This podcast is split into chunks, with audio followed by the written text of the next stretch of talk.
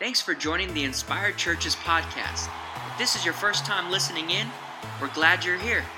For more information about our church, visit www.inspiredchurches.com. Now, let's listen to the word from Pastor Philip Muella. So, just for those of you that have been here, we've been walking through the seven I am statements of Jesus. And I don't know about you guys, but this sermon series has really ministered to me in my study time is some way life. I hope that you're walking away feeling the work of Christ and magnifying the person of Christ in your life. And just to kind of slowly recap kind of what we've been over the past couple of weeks. But if you remember in part one of this series, uh, we looked at the words of Jesus in John chapter 6, verse 35. And you guys remember when he said, He said, I am the bread of life. Whoever comes to me shall not thirst. And if you recall part two in John 8, verse 12, he says, I am the light of the world. Whoever comes, I'm sorry, I am the light, or whoever follows me will not walk in darkness, but will have the light of life. And then two weeks ago, we separated John 10 into two sections. The first section was, I am the door of the sheep. All who came before me are thieves and robbers. He says, I am the door. If anyone enters by me, he will be saved and will go in and out and find pastures. And of course, he said, I am the good what? Shepherd. The good shepherd lays down his life for the sheep. I am the good shepherd. I know my own, and my own know my voice. And this morning, we're going to cover the fifth of the seven I am sayings, and it's found in John 11, verse 25. And if you want to turn to John 11, uh, we'll get into the story, but I'm just going to read John 11, 25. Remember, this is number five of seven I ams. We have two more left. But John 11, 25 says this Jesus, I am the resurrection and the life. Whoever believes in me, though he die, he shall live. Again, I am the resurrection and the life.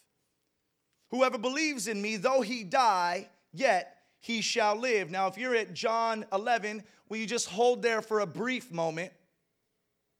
We're going to break down this morning's scriptures into three major sections. Again, if you're taking notes or for those that like to follow so I don't lose you, the three sections will be the purpose, the statement, and the miracle the purpose, the statement, and the miracle. Now, I'm going to attempt to try and cover 44 verses this morning. So, everybody take a deep breath. I promise you, I'm going to do two things. I'm going to try not to put you to sleep, and I'm going to make sure that you're out on time. But we are going to get through 44 verses this morning. Now, my prayer for you and my prayer this week for myself and for the congregation has been threefold. I want you to pay attention to this. Here's my prayer. Number one, that after this morning's message, Christ will be glorified, that Christ will be lifted up, that he would be magnified. And secondly, that every Christian in the building would walk out of here not fearing death. Now, that's a tall task. That's a tall task. But hopefully, I can add to your faith or deposit something in your spirit if you are a born again believer in Jesus Christ, that you would walk out of here and death would just, maybe just a little bit lose its grip on your heart. My prayer is that we'd walk out of here unafraid of death. And lastly, for those of you in here this morning who do not believe, my prayer is that you would believe in Christ. That you would believe in Christ. John chapter 11, verses 1 through 6 reads like this Now a certain man was ill, Lazarus of Bethany, the village of Mary and her sister Martha. I'm sorry, Lazarus of Bethany, which was the village of Mary and her sister Martha. It was Mary who anointed the Lord with ointment and wiped his feet with her hair, whose brother Lazarus was ill. So the sisters sent to him, saying, Lord, he whom you love is ill. But when Jesus heard it, he said, This illness is not unto death it's for the glory of God, so that the Son of God may be glorified through it. Now, Jesus loved Martha and her sister and Lazarus. So when he heard that Lazarus was ill, he stayed two days longer in the place that he was. Now, this first part I titled The Purpose. Now, there's two confusing truths that emerge out of these first six verses and they set the tone for the rest of the story. Well, let me tell you what I mean by confusing truths. First of all, I don't know if you realized it or if you saw it, but Christ's love is demonstrated in a delay. And secondly, God's mercy is demonstrated in a sickness. Two things that emerge in these, two truths that emerge in these first six verses that throw us off a little bit. Christ's love is demonstrated in a delay. You see, Christ considered all three of these individuals close friends. He was most likely comfortable enough to stay with them in their home when he traveled to that region. Y'all know you got to be close when you stay with somebody in their home, right? well, sometimes maybe not, but for the most part, you don't just let anybody walk into your home. So when the sisters sent word of Lazarus, and when the sisters sent word to Jesus, and they sent word to Jesus telling him that Lazarus was sick, they included the one whom you love is ill. It's not like, hey, look, that one guy that you met that one time is sick. It's no, no, no. Like your really close friend, Jesus, is ill. Or your really close friend, Lazarus, is ill. And there's something that we have to pay attention to here. And they say, the one whom you phileuos is ill. The Greek word there that is used is the word phileuos. And this word is a friendship kind of love. Now, one would expect that this kind of love would compel Jesus to move quickly on behalf of his best friend. In fact, they probably sent the message and included your really close friend, the one that you love, is sick because they believed that it would create a sense of urgency to rush to the side of the sick. And, the, and you, I want you to know that this illness wasn't just he had a cough or he had a common cold. They sent a messenger out because this illness was something that was going to lead to death. Lazarus needed a miracle. Yet we're told in verse 5 that even though Jesus loved them and he loved Lazarus, when he heard Lazarus was ill, we're told he stayed two days longer. Now, what kind of love delays? What kind of love doesn't show up when it's needed? Is that even love at all?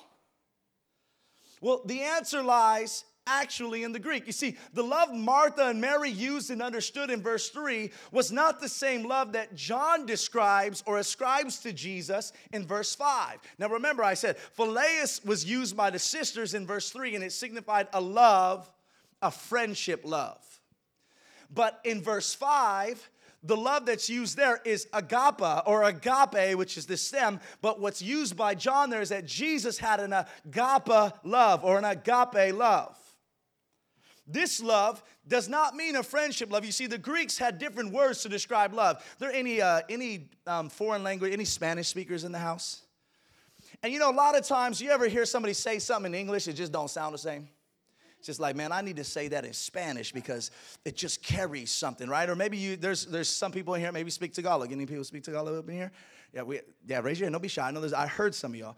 And there's just some things that the English language, eh, language just doesn't connect well with. And so what we need to understand is that we use love, but we really just use it everywhere. But in, in languages like the Greek, there were several different ways to say love. And you knew when you said it, the depth of what it meant. And you see, the phileuos love that they were using was saying, Jesus, your really close friend, your best friend, your friendship kind of love, that's the one that was sick. But John says Jesus loved them, but he uses a different Greek word. He uses the word agape, or in that context, agapa, love. What does that love mean? Well, that love is a deeper kind of love. It's a love with a sense of purpose and a love that, that goes beyond a friendship love. It's not a romantic love, but it's a purposeful, beyond a friendship type of love. It was the type of love that Mary and Martha probably couldn't comprehend. It was the kind of love that was not bound to the natural. The kind of love that was not limited to human understanding. You see, this was the kind of love that had no human limitation. This love that John ascribes to Jesus, although real and although deep, this love that he gives to Jesus, having for Lazarus and having for Martha and Mary, this love, although it was real and deep and purposeful, it was guaranteed, hear me out, to be misunderstood when it decided to delay. It was guaranteed to be misunderstood when it decided to delay. This is why, if you read the story, three times we're told that they kept saying to Jesus, If you only got here sooner, Lazarus would be alive. Now, here's something difficult to understand it's out of agape that Jesus doesn't immediately go. It's out of agape that Jesus doesn't immediately go to heal Lazarus. And Lazarus dies. Second, God's love, Christ's love is demonstrated through a delay. Second, kind of interesting truth, troubling truth that emerges is that God's glory is demonstrated through a sickness. We're told plainly this illness is so the Son of God may be glorified. later on in verse 14 of the story, another purpose is revealed. Jesus says, Lazarus has died, and for your sake, I'm glad that I was not there. Jesus is talking to the disciples. He says, Lazarus is dead, and I'm kind of glad that he died for your sake. And I'm glad that I wasn't there to heal him. Kind of messed up, right? Everybody tracking with me. Smile, smile with me. Give me a quick smile. Everybody flash smile. We'll make sure you're not mad at me. Cool. All right, here we go.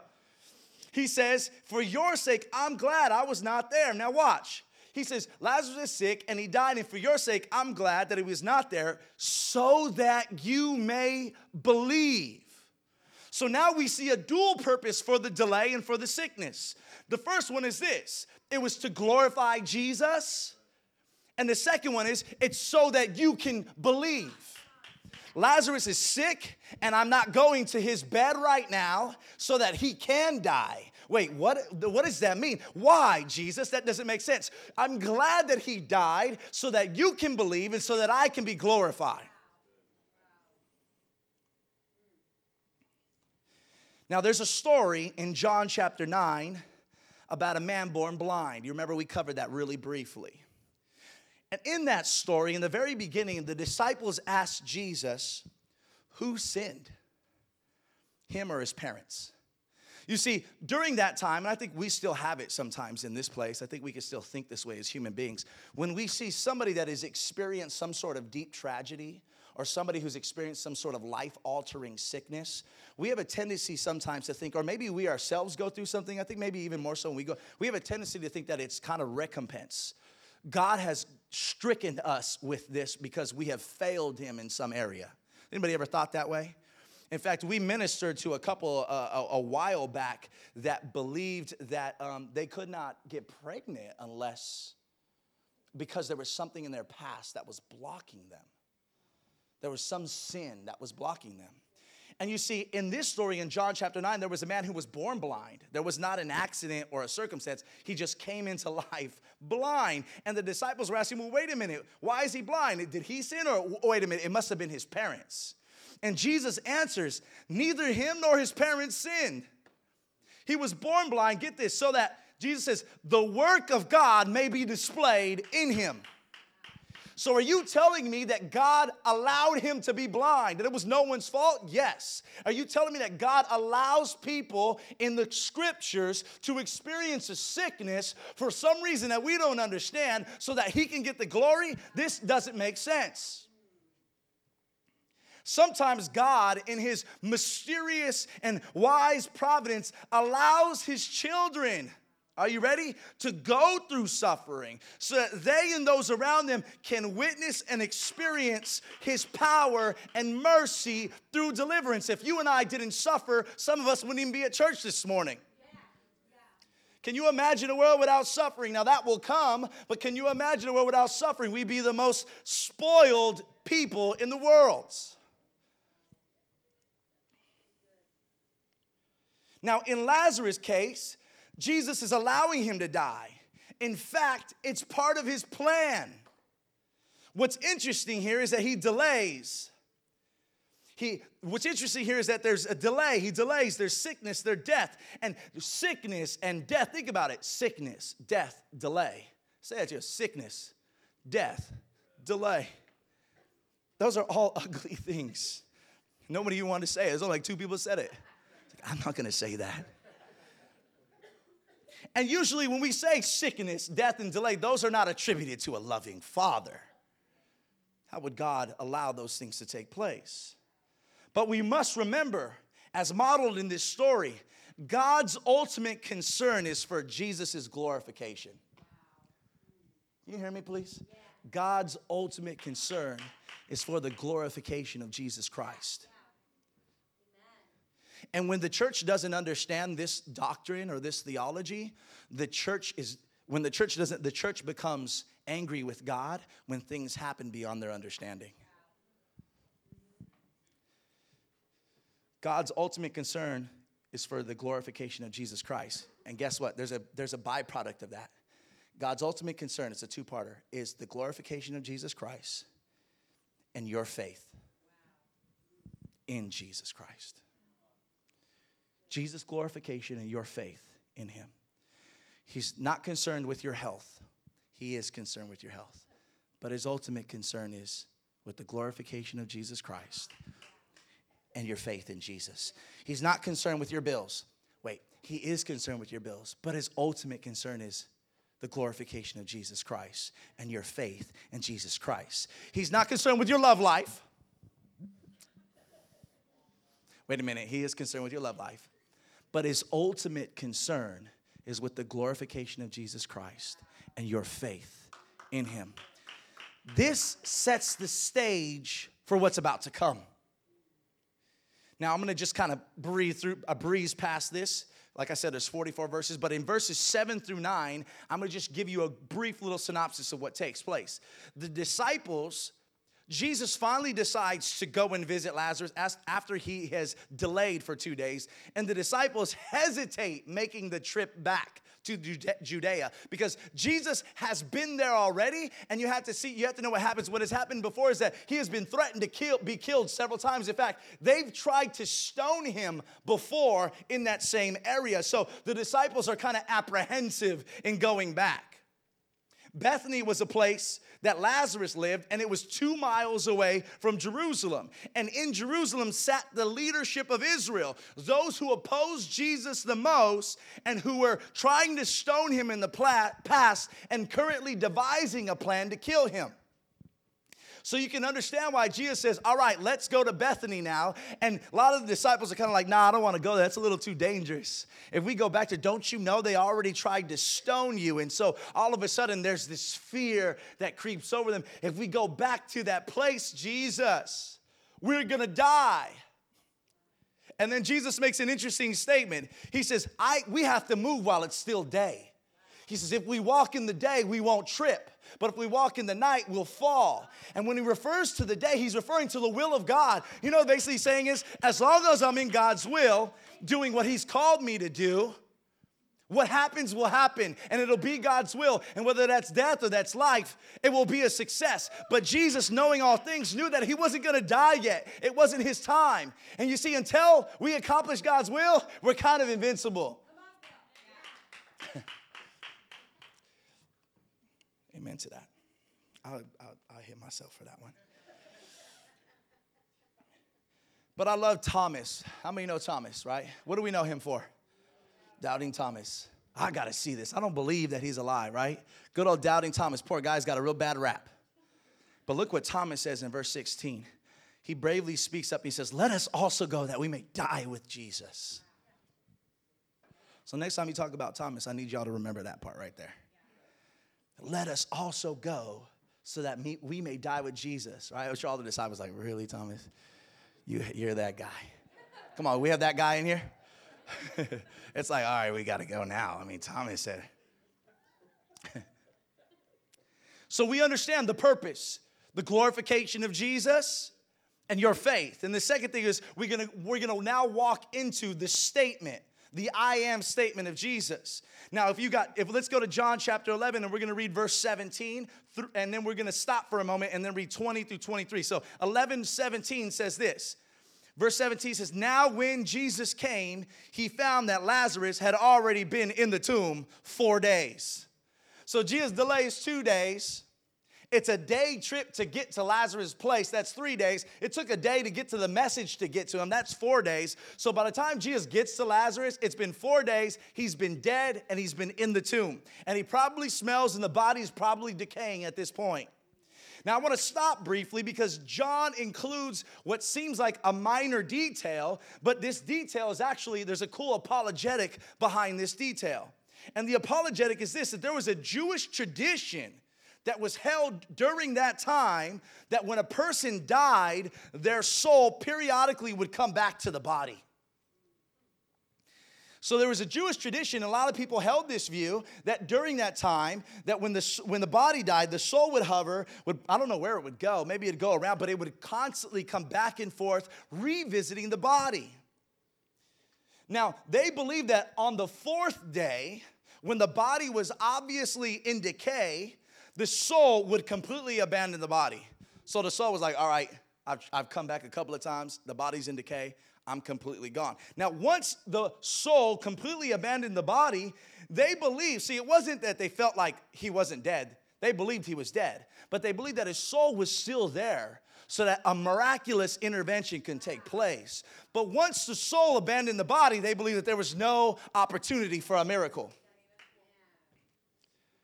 And so this sets the stage for the glorification of Jesus Christ. Now let's read verse 11, 20, or let's read uh, chapter 11, 20 through 23. So when Martha heard that Jesus was coming, so finally after a delay, she hears the master is coming. Scripture says she went and she met him, but Mary remained seated in the house. Now Martha said to Jesus, Lord, if you had only been here, my brother would not have died. That's pretty bold. Right? That's Jesus. It's like Jesus is coming. Like, you know, if you had just been here a little, I don't know if she was disrespectful, but what the connotation of that, she may have just came to him humble, but there was a connotation there that look, I, there, you guys see the faith in that though? The faith was is that I know you're a miracle worker, but I don't believe you to be a resurrector. You see, the disciples, their understanding of Jesus was always evolving during this time. We have the luxury of the whole scriptures, but they were slowly beginning to realize all of the things that he had power over. And at this point, there was still, Martha knew he could heal the sick, she just didn't believe he could touch the dead. Now, what's really interesting about this, though, is that there had been some that had been resurrected prior to this. But for some circumstance and some reason, Martha came to and said, Look, if you had have been here earlier, he would have been alive, but now he's completely dead. And so Martha said, Lord, if you had been here early, my brother would not have died. Let's continue. But even now, I know that whatever you ask from God, God will give you. Now, some of you say, well, is she kind of believing the resurrection? I'm going to break that down. Jesus said to her, Your brother will rise again. Jesus looked at her and said, Your brother's going to rise again. Now, I want you guys to know this. Martha holds on to a belief, a theological belief that was commonly held by the Pharisees at the time. They believed that, just like you and I believe, that at some point in the appointed future, there would be a time where all those that have died in God would be resurrected back to life. So, you know how we believe in a rapture? Well, Martha and the Pharisees during that time believed that there would be an appointed time in the future in which the dead would resurrect. So when Jesus looks at her and says, Your brother will rise again, Martha assumes he's saying what any sensitive person or individual would say to someone who has just lost a loved one. Just like if you were to lose a loved one and they were in Christ, you know, I said, you know, they're gonna be in heaven dancing, right? We say those things to draw comfort, right? Say, you know what? I love you, my condolences, but you know, they're with Jesus now. Those are things that we've become accustomed to saying to be able to comfort those that we're talking to. So Martha assumes Jesus is saying, Look, don't worry, one day your, your brother will rise again. And we know this because she says, she responds, I know that he will rise again in the resurrection on the last day. So Jesus says, Don't worry, your brother will rise again. Martha says, I know he will rise again on the resurrection on the last day. And then this is where Jesus steps in, like the boss that he is, and he makes this statement. He says, I am the resurrection and the life. Then he goes on, he says, Whoever believes in me, though he die, yet he shall live. Then he makes an interesting comment. He says, And everyone who lives and believes in me shall never die. Then he says, Do you believe this? Now, Jesus is telling Martha the resurrection is not a theology. It's not a faith. It's not even an event occurring in some future time. He says, but the resurrection is the person who is presently standing in front of you at this moment. Now, this is yet another bold claim that only God could make. It's almost as if Jesus is saying he's God. It's like the other I ams. Not only does Jesus give light to the world, but he is the light of the world. Not only does Jesus guide us through the door to everlasting life, but Jesus is the door to everlasting life. You see, in those days, there was an idiom of expression that people use. If something was closely associated with someone, that person then would be identified with whatever they associated themselves with. For example, John tells us God is what? Love. John says God is love. There are a lot of people today in, in New Age philosophy. There are a lot of people that love to add different religions and kind of worship this kind of man created God. They say, see, God is love. He's love. He's not a person. They, they take away his personhood and believe him just to be this all encompassing emotion and feeling. And they use scripture out of context to build a man made theology. But when John says God is love, what John is saying is this that God is so loving and so closely connected with the concept of love that it could be said that God is the very love that he speaks of, that he is the embodiment of the reality, it is a part of who he is. Likewise, Jesus is connecting this very profound statement. He's connecting his personhood with the power over death and the power over everlasting life. He's saying, Not only do I have the power to raise people from the dead, and not only do I have the power to raise myself from the dead, but I am resurrection. He deepens the understanding by making what seems like two contradictory statements. He says this Whoever believes in me, though he die, yet shall he live. Then he says, and everyone who lives, believes in me, shall never die. So which is it? Are we never gonna die? Are we gonna die and we're gonna live? What are you trying to say, Jesus? It's kind of hard to understand. Now let's clarify it. Jesus is saying this those who are in Jesus, listen to this, please. Those who are in Jesus through faith never die in one sense, yet in another sense, they do die and continue to live. Head scratcher. The difference here is between two Greek words, thanatos and zoe. Can you say thanatos? Can you say zoe? Good. Now, the life that Jesus gives begins in the soul the moment faith is born in the heart. I'm teaching here a little bit. So it's the life that Jesus gives begins in the soul the minute the heart puts faith in him. That life is Zoe, and it cannot be destroyed by Thanatos or physical death. I feel like it's a comic book, right? Thanatos would be a great, is that a name of like a real evil comic book guy? That, is it really? Okay, so I did get it. Look at these comic books. I know we have some, some neat nerds and geeks in here. I'm with you. I'm with you. Shout out to Nerd Basics. Thanatos or physical death. Some of you guys don't get that, it's okay. You'll, you'll get it later. Thanatos is physical death. Zoe is a life that's birthed in the soul the minute you say yes to Jesus in faith. Thanatos cannot touch Zoe. Thanatos has no power over Zoe. See, Jesus is the resurrection in the sense that whoever believes in him, though he Thanatos or he die physically, you'll inherit Zoe or you'll, you'll inherit a everlasting life of the soul. This is the kind of life that only comes from above. This is the kind of life that's begotten by the Spirit. This is the kind of life that's immune to physical death. Now, listen, this is very important. In order to make Martha understand that he has the power to give life now, Jesus will act out a drama that involves raising her dead brother to life. Now, remember, the miracle that is about to take place only brings clarity to the statement that Jesus made. Gosh, I, we got to get this. Remember, the miracle that takes place only clarifies the statement that Jesus has made. The miracle is a sign. Y'all remember? The miracle is a symbol. The miracle is meant to affirm the truth of Jesus' words. The temptation this morning and the temptation back then is to get caught up in the miracle. But the miracle is simply meant to produce greater faith in what Jesus has communicated. What Jesus is saying is this there is a kind of life that physical death cannot touch. There's a kind of life that physical death cannot destroy.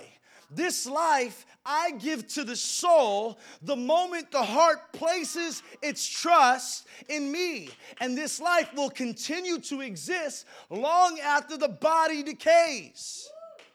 So, to prove to you that what I'm saying is true, I'll go resurrect this dead body back to life.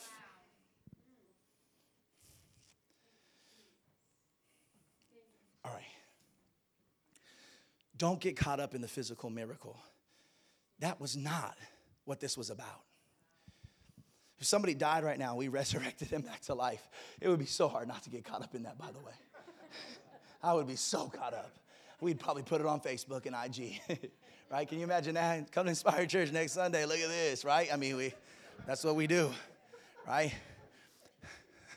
Isn't that funny about our social media and IG, right? Whether it's personal or for the church, we show all the highlights, right? We don't show the low lights, right? Everybody look, wow, that church is amazing. They get there, and it's like, it's not like the pictures. So don't get me wrong, like the resurrection of the dead was incredible. But I need you to understand something about God. He lives in a reality. You and I are kind of just in the shadow of reality. The life that you're experiencing right now is only but a shadow. Know it's so hard to understand because you're here, you're now, and you're experiencing it, and you don't see the reality. But I want you to know Jesus is saying there is a reality, and you live in the shadow. So I'm gonna do a, mir- a shadow, I'm gonna do a miracle in the shadow so you can believe what I'm telling you about the true reality. Do we have any Christians in a building? Okay. All right, let's get to the miracle. John chapter 11, 38 through 44. We're cruising along and we're almost finished. So here we go. John chapter 11, 38 through 44. Then Jesus, deeply moved again, came to the tomb. You know, I'm, I'm gonna keep reading. It was a cave and a stone laid against it. And Jesus said, Take away the stone. And Martha, God bless Martha. We have Marthas in the house, we have them all over the place, right?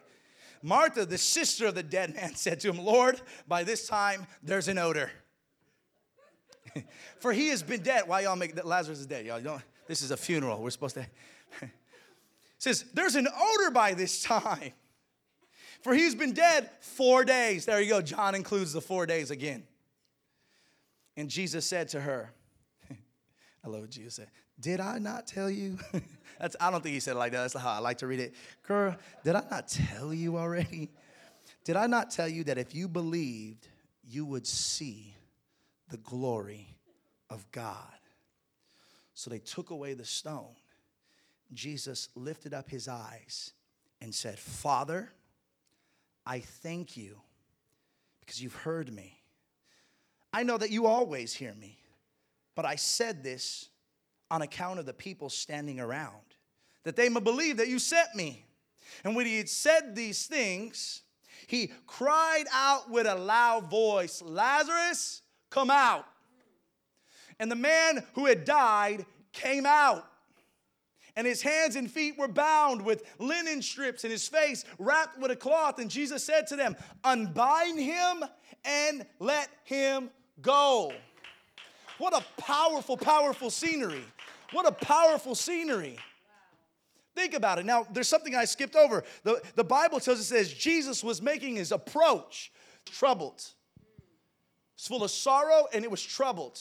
What would trouble and sor- what would bring sorrow and trouble to God? What would bring sorrow and trouble to the one who had, um, to the one who understood the reality. What would bring sorrow and trouble? A lot of people think, well, you know, he loved Lazarus and he was crying for Lazarus, but he knew Lazarus was going to come back to life. What was bringing him sorrow and trouble? What was bringing him sorrow and trouble was that he was looking around and he was seeing the effects of death.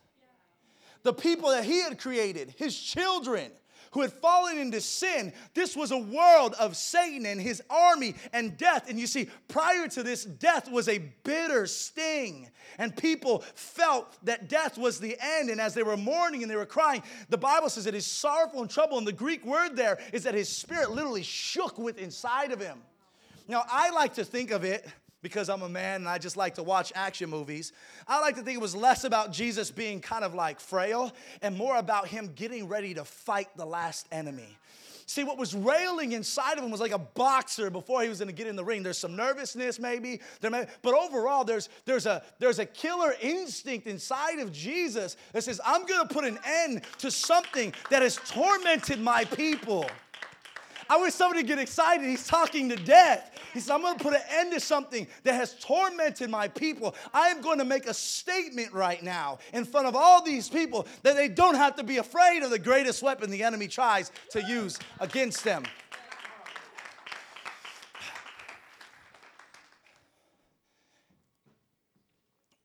Job chapter 14, and Will, if you could come up. Job chapter 14, verse 14. You don't have to go there in the book of Job, chapter 14, verse 14, Job says this. He asks a question. Are you ready for this question? Here it is. And we're at the finish line. Job says, If a man die, shall he live again? This question has always been in the mind of every human being ever since death was first experienced on this planet. If a man die, can he live again?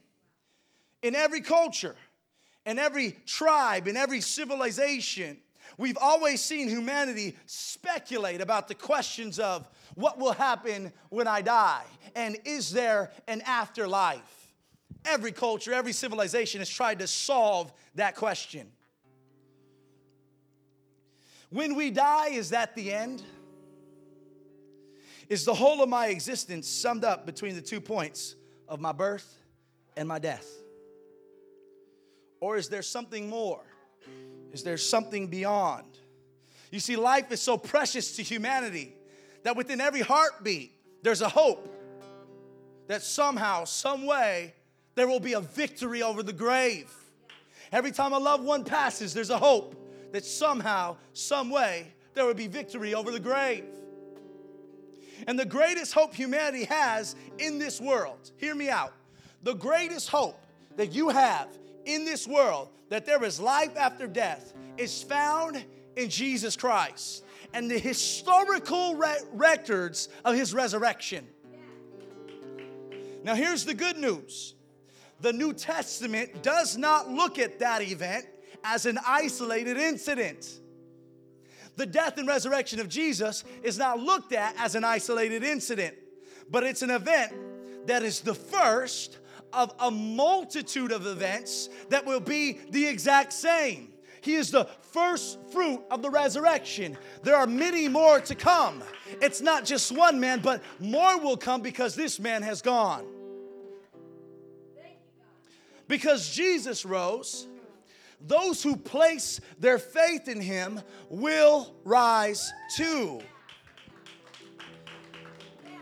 This is the core hope of Christianity.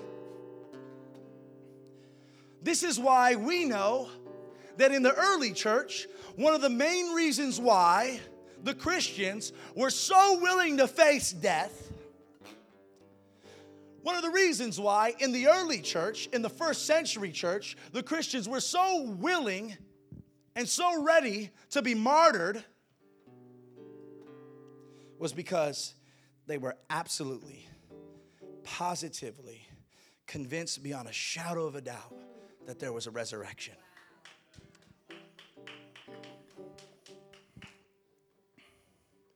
This is why Paul makes a statement that I often reflect on. And it challenges me when I reflect on and meditate on this statement. It always comes back to my mind. It was something that I read maybe two or three years ago. I was at I was away on vacation at a lake and I read this verse and for the last couple of years, it's always repeatedly come back to me, and I'm in awe and I'm challenged by it. Paul writes a letter to the Philippians, to the Philippines. I'm kidding. Philippians chapter 1. I got to keep you guys on your toes, man. Philippians chapter 1, 20 through 24. Listen to what Paul says Christ will be honored in my body, whether by life or by death. He says, For me to live is Christ. Now, here's the challenge, and to die is gain. He explains, If I am to live in the flesh, that means fruitful labor for me. He says, if I'm gonna, if you're gonna allow me to keep breathing, I'm gonna work for you, Jesus. He says, if you allow me to keep breathing, I'm gonna keep doing ministry. If you allow me to keep breathing, that means I'm gonna be a fruitful laborer. When you look down, you're gonna say, That's my good and faithful servant building the church. He says, So if I live, that's fruitful labor for me. Yet, which I shall choose, I cannot tell. Wait, Paul's having a problem. Life or death, I, am just, I'm not quite sure what I want. Says, which I shall choose, I cannot tell.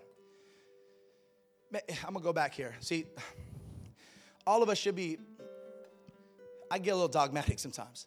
All of us should be challenged by this. Some of you, to live is to live life to the fullest. Oh man, I'm just gonna do everything I can. And Paul says to live is fruitful labor. Look, I'm not asking you to be Apostle Paul here, but I'm asking you, like, to live, like, can you put yourself second?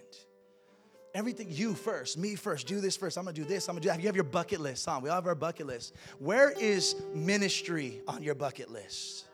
Where is evangelism on your bucket list? Oh, that's a little, nah, that doesn't make my top 10. I gotta go to Europe first. I gotta go experience this over here. I gotta go, you know, where is evangelism on your bucket list? Where is building the church of Jesus? Am I being a little dogmatic? Am I being a little legalistic today? I don't think not. Paul says to live is to labor fruitfully. He says, but which I shall choose, I cannot tell.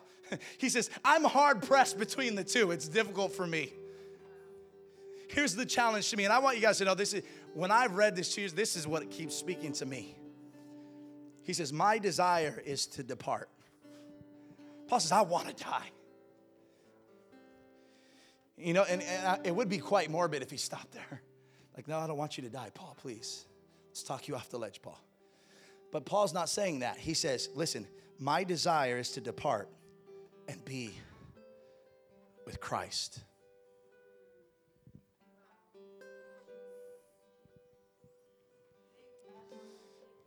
Paul just doesn't understand these days. This culture is different, right? It's a little different, his culture. As Paul, man, as apostle, I don't think like that. He says, My desire is to depart and be with Christ. And this is the part where me and Paul disagree a little bit. He says, Because that's far better. I'm like, Wait a minute, Paul. I don't know if I want to die. You see, I've fallen in love with this shadow. And sometimes we have more love for the shadow than the reality because it's hard for us to trust in the words of Jesus Christ. So Jesus says, I know that. I know it's going to be hard for you to trust me, so I'm going to do a miracle to prove to you what I'm saying is true. Paul says, My desire is to be with Christ, for that's far better. And then he says, But to remain in the flesh is more necessary on your account. He says, I'd rather die so that I could be with the love of my life. I'd rather die so I could see Jesus. I could be in his presence. I could worship. I could walk and talk with Jesus. I could be with the lover of my soul, the one who has died and resurrected and destroyed death. I'd prefer to die so that I can see him. But it's better for you, the church, that I stay here. So I'm not going to go yet because God is not done with me. I have a mission to accomplish, and it's to build up the foundation of the church. And then when it is my time to go, because y'all know he'll be poured out like a drink offering.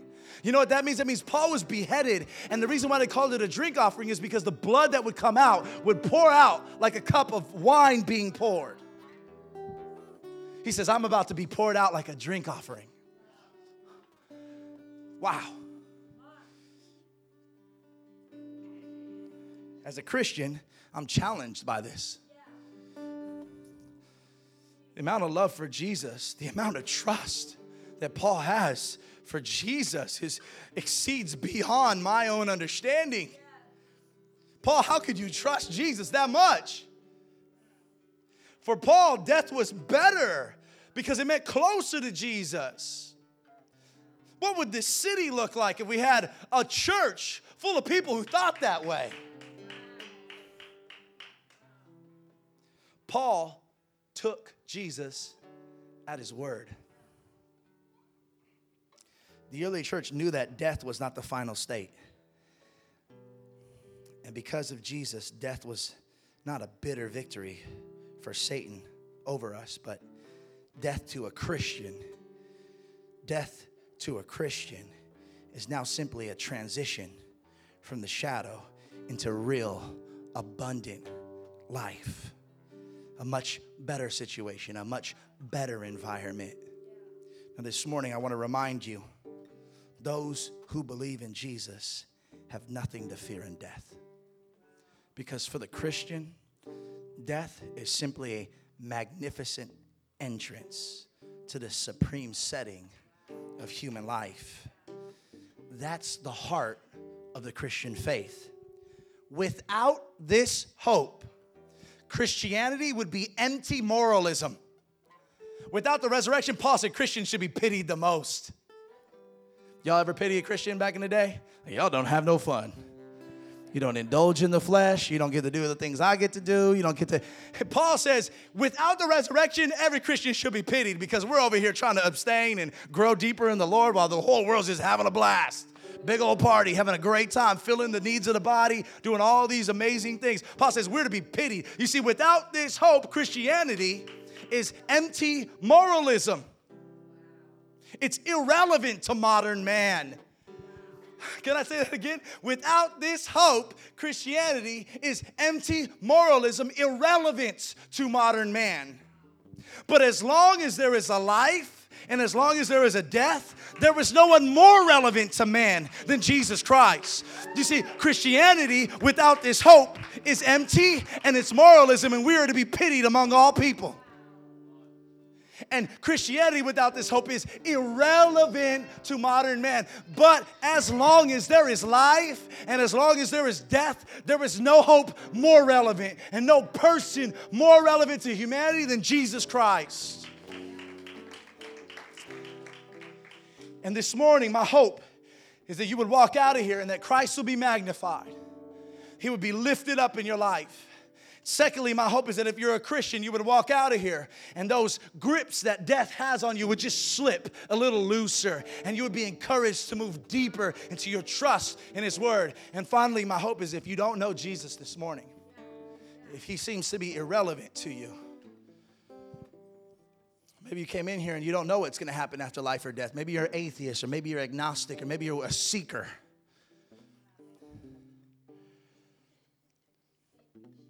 My hope is that you would have faith and find faith in Jesus Christ. Why? Not Buddha, not Muhammad, because none of these men made this statement I am the resurrection and the life. Only Jesus made that statement. And my hope is that you would put your faith and your trust in Him. Last thing, and we're praying. Why should I put my trust in Jesus? Because he went there first. Why should I trust Jesus over all these other religions and philosophies? You know you can trust someone when they're willing to do something first. You ever had someone tell you to do something and they don't do it? I don't trust that. There's no credibility there. None whatsoever. Hey, can you uh, go out there do it? Like, I don't see you doing anything. You see, the reason why you could trust Jesus is because he said, I am the resurrection and the life. And he says, and to prove it to you, I'm going to raise this man from the dead. He goes, but secondly, I'm going to put myself in that situation. He says, and I am going to go into death. I'm going to go into the grave. And I'm going to resurrect. I'm going to go first so that you can come and follow me and realize but I'm someone that can be trusted. Let's pray.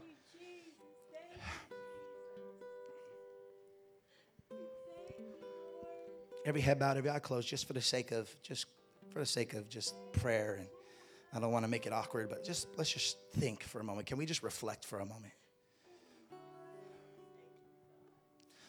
Every Christian in this building, can you reflect on Paul's words?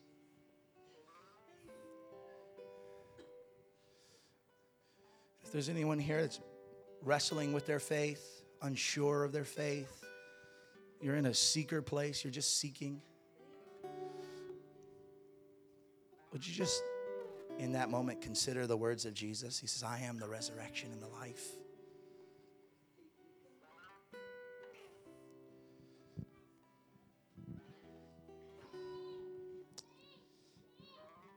Father, I pray for everyone in this building, young and old. Those in here that have their faith in Jesus Christ, those in here that are struggling with their faith in Jesus, maybe those that are just casually observing. I pray that you would speak loudly and clearly in this room right now, Holy Spirit. And if you don't know Jesus, I want to just invite you right where you're at to simply put your trust in Him. And I'm going to pray a prayer of confession and a prayer of trust. And I would suggest everyone in this building would give ear and just silently be in agreement with these words. If you don't know Jesus, I you would just hear these words and today I ask you would make him you would put your belief in him. So Father, I pray for everyone in this building. I pray for our hearts. Lord, we want Zoe life. We want the life that causes the soul to, to live abundantly, that goes beyond thanatos, goes beyond the physical death. So, right now, if there's anyone in the building that doesn't know Jesus, today you want to make him your Savior.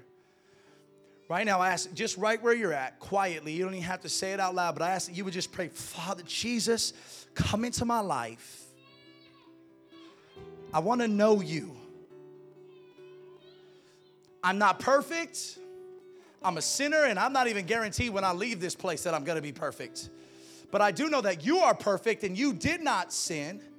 Come on, right where you're at. And I believe, Jesus, that you died and you resurrected, and because you did it, I'm going to do it too.